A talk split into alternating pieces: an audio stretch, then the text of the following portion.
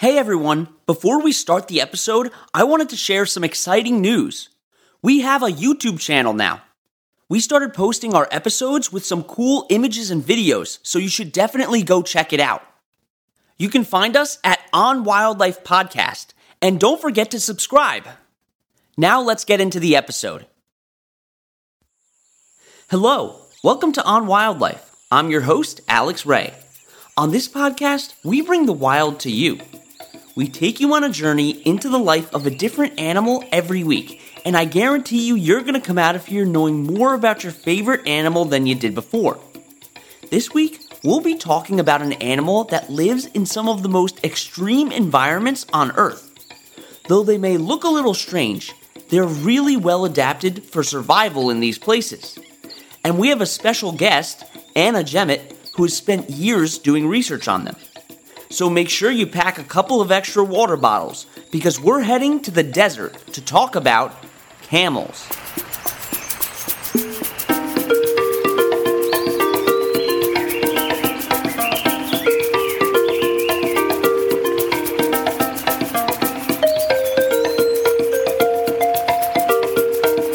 There are three camel species in the world, all belonging to the Camelidae family and some of their closest relatives are llamas and alpacas. They can usually be found in dry, barren environments like deserts, and they live in parts of Asia and Africa. The Bactrian camel is the largest species. They get to be over 11 feet long and weigh more than a thousand pounds. And of course, their most defining feature is the fact that they have humps on their back. Depending on the species, they can either have one or two humps.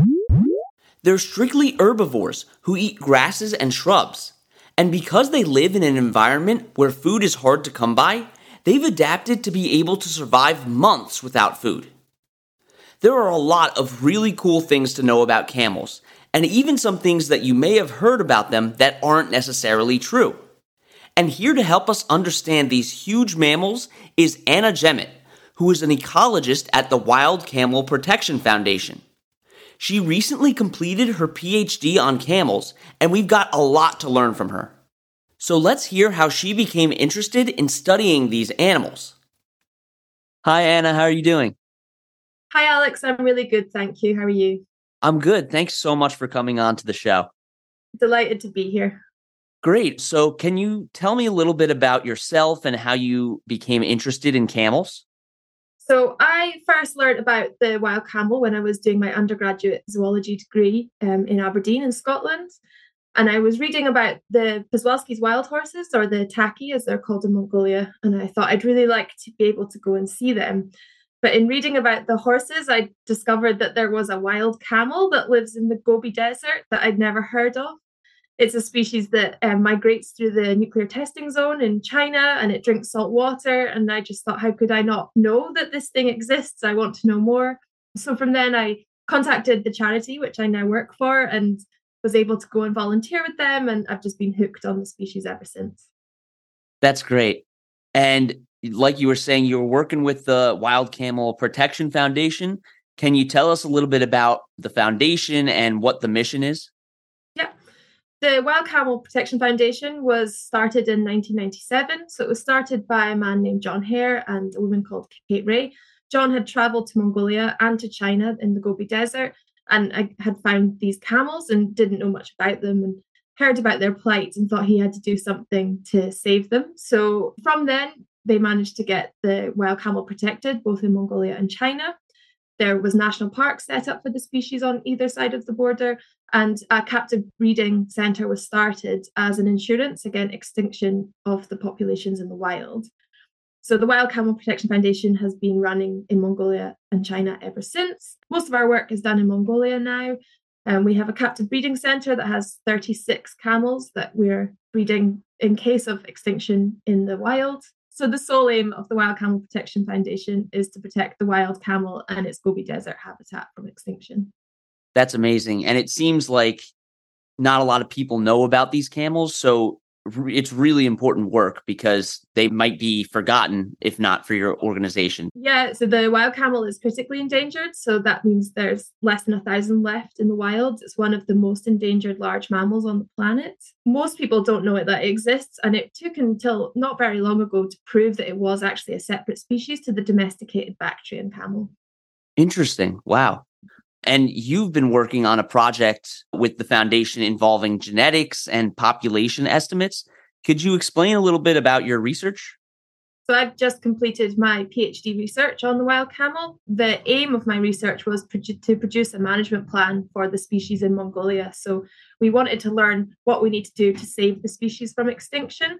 There's not a lot known about the species. So, one important question was how many are actually left? So I did a population estimate using camera traps placed across the entirety of the national park in Mongolia. The national park is 45,000 square kilometers, so that's twice the size of Wales. I don't know what your American version would be, but I'm sure it's about the same size as probably a small state. So yeah, it's a big area.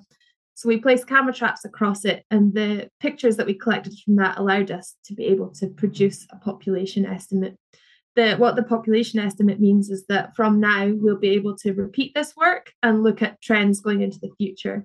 So right now we think the population is decreasing, but now we, we have a number and we know that we're able to look at that through time. So in the future we can know whether it's increasing or decreasing. The second part of my PhD was to look at the genetics of the population. So we wanted to see how healthy the population was. We presume that it's small, so we wondered whether inbreeding is a problem you want genetic diversity in populations because it allows the species to adapt to changing environments so that as things change, they're able to survive that. So I looked at diversity in the wild and also diversity in the captive population. We needed to learn whether the captive population is a good representation of those in the wild. If we're saying this is our insurance against extinction, we want to have the very best insurance that's possible. So the the good news from my results is that yes, our captive population is as diverse as the wild. Both of them show some reduction in genetic diversity. They are critically endangered, so that was to be expected, but it's not that bad. And the final part of my PhD was to look at genetics, but look at hybridization. So although the wild camel and the Bactrian camel are a separate species, they diverged from each other. So they, they separated from each other about a million years ago. So it's a good long time ago but they can they can reproduce they can mate and they can produce viable offspring. So we wanted to know how much of a problem that was and how much it um, is through the park the national park.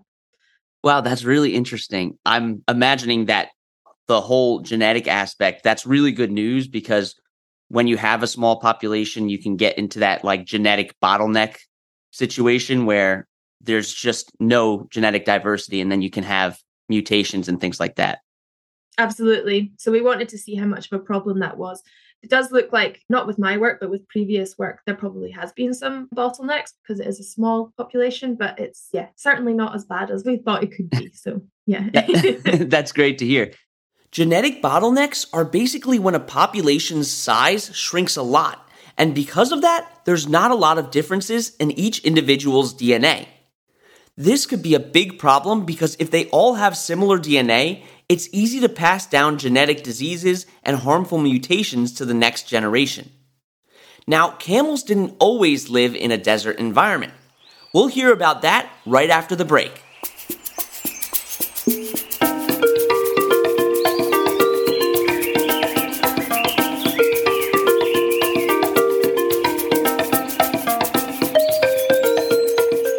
Today, I want to give a shout out to Manny from New Jersey.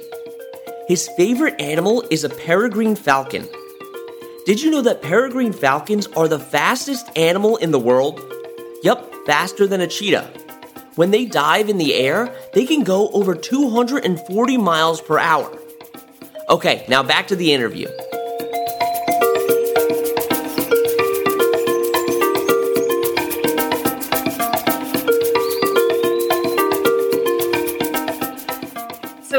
The ancestors of all modern day camelids actually evolved in North America. So camels come from North America. So uh, the proto camel evolved in North America about 45 million years ago. And so from that initial camel species that came out, About 20 species groups evolved and disappeared over the following million years or so. So most of those were wiped out during the megafaunal extinction when we lost a lot of our very large mammals. But the current evidence suggests that Paracamelus, which was a big Arctic camel, lived in the Arctic and then migrated across the Bering Land Bridge, which is the ancestor of all our modern day old world camels, we call them. So the dromedary, the Bactrian, and the wild camel and the ancestor of the Lamini, which is our alpaca, guanaco, vicuna, and llama. They it traveled down into South America, so that's why we don't have any left in North America. But the ancestors, we always joke about, they migrated.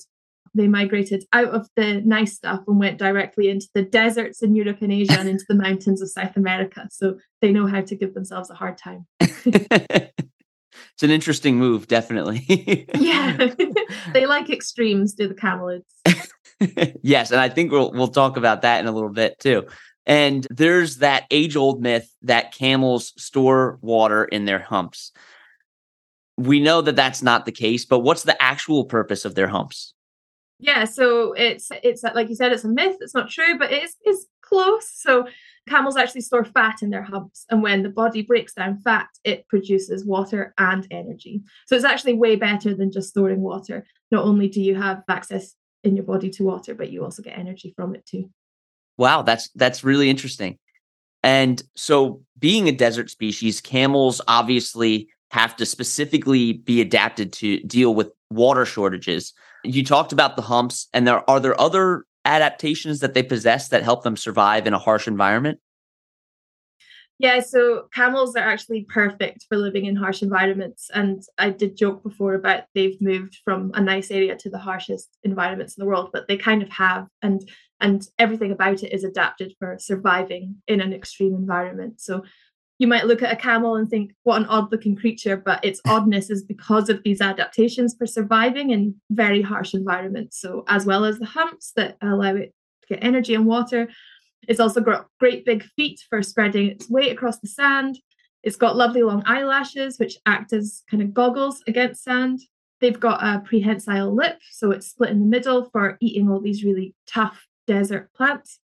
It's got long legs and a round body, but the round body stores fat on it as well for the reasons we said before. Um, and the long legs keep out of the hottest weather. And also, the Bactrian camel and the wild camel, although they live in deserts, they're actually cold deserts. So it's good for walking through the snow as well. Um, they're quite hairy, uh, especially these cold desert living ones to keep them warm. They have nostrils that can close to keep the sand out. And they also have these special nasal cavities which moisten the air on their way in and also trap moisture going out, so retaining as much moisture as possible. They've got red blood cells that are oval and not round like in other mammals, and this allows it to flow quicker in a dehydrated state. Also, when they go to the toilet, their urine is more concentrated than in other mammals, so they don't lose water as much, and the, the dung they produce is dry. This dry dung was very important for me and very good in my project because all my genetic samples were taken from poo samples. And a really good way of storing DNA is to keep it dry and salty. So the camels were the perfect species for that. They also have adapted kidneys and intestines, which retain water much better.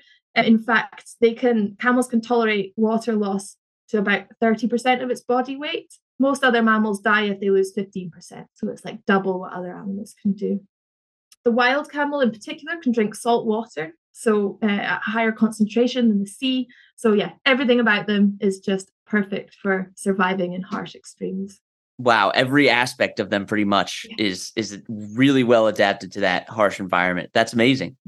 And can you share an experience that you've had working with camels that has inspired the work that you're doing today?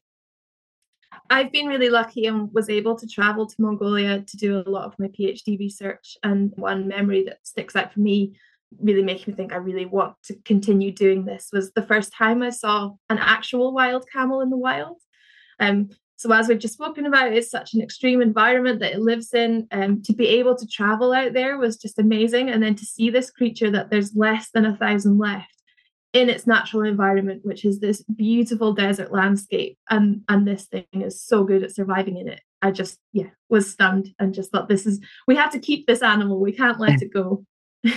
yeah, it must be such a surreal experience because people think of deserts as just like barren wastelands. And here you have this huge mammal just smack dab in the middle of it. Absolutely, exactly. This enormous creature just living out there on hardly any water and, yeah, tough, spiky plants.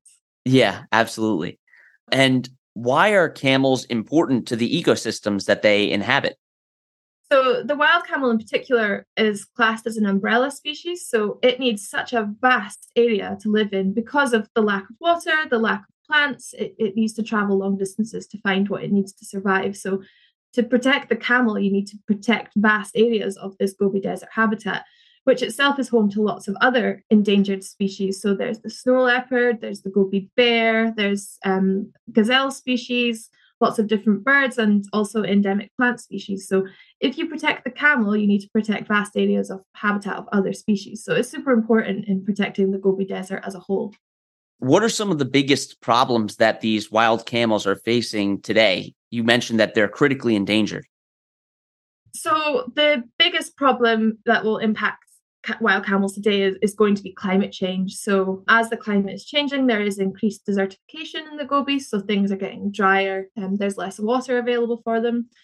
As well as that, there's habitat encroachment from people. So, as as it's getting drier there, and um, the local people are less able to graze their species in, in the areas they have. So they're kind of coming further into the national park. With this encroachment of livestock, then you're getting problems like disease and increased hybridization. Um, so there'll be lots of things together uh, that are, are the biggest threats, but climate change will be the biggest one to them. Yeah, absolutely. And I've done a lot of interviews, and most of them when I ask this question, it always comes down to climate change because these animals were not adapted to be living in changing environments and the climate is changing so quickly they can't catch yeah. up. Absolutely. Yeah it's it's a big problem for everything. When you've got these species that are so adapted to where they live and then you're making their where they live change it makes it very difficult for them. How can the average person help wild camel populations I think that the average person can help wild camel populations, first of all, just by knowing that they exist and educating other people that they exist. So, so few people know that there is a wild camel. It's a truly separate species, to the domestic Bactrian. It's our last species of old world camelid that is truly wild. So, just knowing that it exists and and telling other people it exists lets its plight be, you know, sent to more people more people know about it. If more people are talking about its plight then more people are possibly talking about climate change. And and if we can do that we can maybe influence decision makers on how they can make a difference for all of our species. So i think knowing that it's there and that it's important and that it needs protected would be the thing that most people could the average person could do yeah, definitely. So we need to spread the word about wild camels. Tell everybody you know about them. yeah, everyone. and and what does the future look like for the Wild Camel Protection Foundation? I've just completed this, this PhD research, and so we know a bit more about the species, which is is good. So we're putting together a management plan for the species for the future. I'm sure your other guests say as well. The more answers we have to questions, the more questions we then have. So we want to increase the amount of research that we're doing on the species and, and understand really what what it is we need to do to save it. So going forward, we yeah want to carry on our research we also are um, currently building a second breeding centre. So this captive site um, that we have, it's almost at capacity, and also to be able to breed more, um, we need to have a second a second site. So that's being built. So in the next year or so, we should be able to move camels to that site and yeah, increase the breeding program. So that's our immediate goal is to work on that that's that's amazing and anna thank you so much for coming on to the podcast today i really appreciate it i learned so much thanks again for coming on. Thank you for letting me talk about camels and yeah, um, increasing people's awareness of the species. So of I've course. had a really nice time. Thank you. I want to thank Anna for such an amazing interview. Wild camels desperately need our help. Even animals built to survive in the most extreme environments will feel the effects of climate change. So keep spreading awareness about these amazing creatures. And if you want to help, you should check out the Wild Camel Protection Foundation, the Zoological Society of London, and the Wildlife Foundation. Thank you so much for coming on this adventure with me as we explored the world of camels. You can find the sources that we use for this podcast and links to organizations that we reference at onwildlife.org. You can also email us with any questions at onwildlife.podcast at gmail.com. And you can follow us on Instagram at on underscore wildlife or on TikTok at on wildlife. And don't forget to tune in next month for another awesome episode. And that's on wildlife.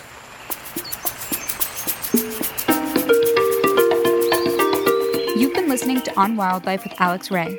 On Wildlife provides general educational information on various topics as a public service, which should not be construed as professional, financial, real estate, tax, or legal advice. These are our personal opinions only. Please refer to our full disclaimer policy on our website for full details.